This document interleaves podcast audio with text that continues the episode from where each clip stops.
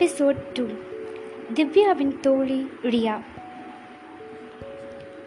காரை நிறுத்திய சரண் தனது ஏஜென்ட் கைலாஷிடம் நான் தேட சொல்லியிருந்தேன்ல திவ்யா ரகுநாதன். அவங்கள பற்றி ஏதாவது? என்று அவன் தடுமாற அதை புரிந்து கொண்ட கைலாஷ் சார் நான் அவங்கள பற்றி தான் விசாரித்தேன் அவங்க சின்ன வயசு ஃப்ரெண்ட் ரியா கிட்ட பேசினேன். நேரில் வந்து தெளிவாக பேசுங்கன்னு சொல்லிட்டாங்க. Episode two. திவ்யாவின் தோழி ரியா. காரை நிறுத்திய சரண் தனது ஏஜென்ட் கைலாஷிடம் நான் தேட சொல்லியிருந்த திவ்யா ரகுநாதன் அவங்கள பற்றி ஏதாவது? என்று அவன் தடுமாற அதை புரிந்து கொண்ட கைலாஷ் சார் நான் அவங்கள பற்றி தான் விசாரித்தேன் அவங்க சின்ன வயசு ஃப்ரெண்ட் ரியா கிட்ட பேசினேன். நேரில் வந்து தெளிவாக பேசுங்கன்னு சொல்லிட்டாங்க. ரியா அவளது சிறு வயது தோழி காலேஜ் வரை ஒன்றாக படித்தவள். இவளிடம் கேட்க வேண்டும் என்று சரண் சிறிதும் கூட நினைத்து பார்க்கவில்லை. சார் என்ற சத்தத்தை கேட்டு விழித்திருந்தவன் சொல்லுங்க கைலாஷ் நீங்கள் வரீங்கன்னு என்று இவன் கேட்க ரியா மாமா பார்க்க வரீங்களான்னு?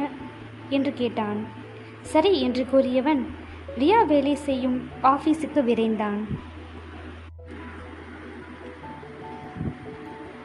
அங்கு சென்ற சரண் ரியாவை கண்டு கொண்டு ரியா என்று அழைக்க அவள் அதிர்ச்சியுடன் திரும்பினாள்.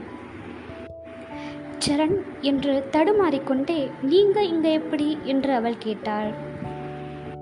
இதை சிறிதும் கண்டு கொள்ளாத சரண் ரியா உங்களுக்கே நல்லா தெரியும். நான் திவ்யாவை எவ்வளோ நாளாக தேடிட்டு இருக்கேன்னு. ஆனால் நீங்கள் ஏன் என்கிட்ட இதை பற்றி எதுவுமே சொல்லலை? என்று கேட்டான். அதற்கு ரியாவோ அதிர்ச்சியான முகத்தோடு அப்படியே உறைந்து நின்றாள்.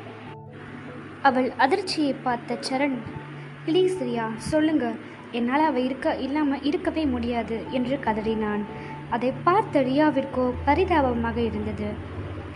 சரி சரண் நான் சொல்கிறேன் ஆனால் நான் நான் தான் சொன்னேன்னு திவ்யா கிட்ட மட்டும் சொல்லிடாதீங்க.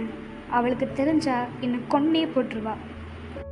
இதை கேட்ட சரண் ரியா உங்களுக்கு தெரியுமா? திவ்யா எங்கே இருக்கான்னு உங்களுக்கு தெரியுமா? தயவு செஞ்சு சொல்லுங்கள் ப்ளீஸ். என்று அவன் கெஞ்சினான் அவளும்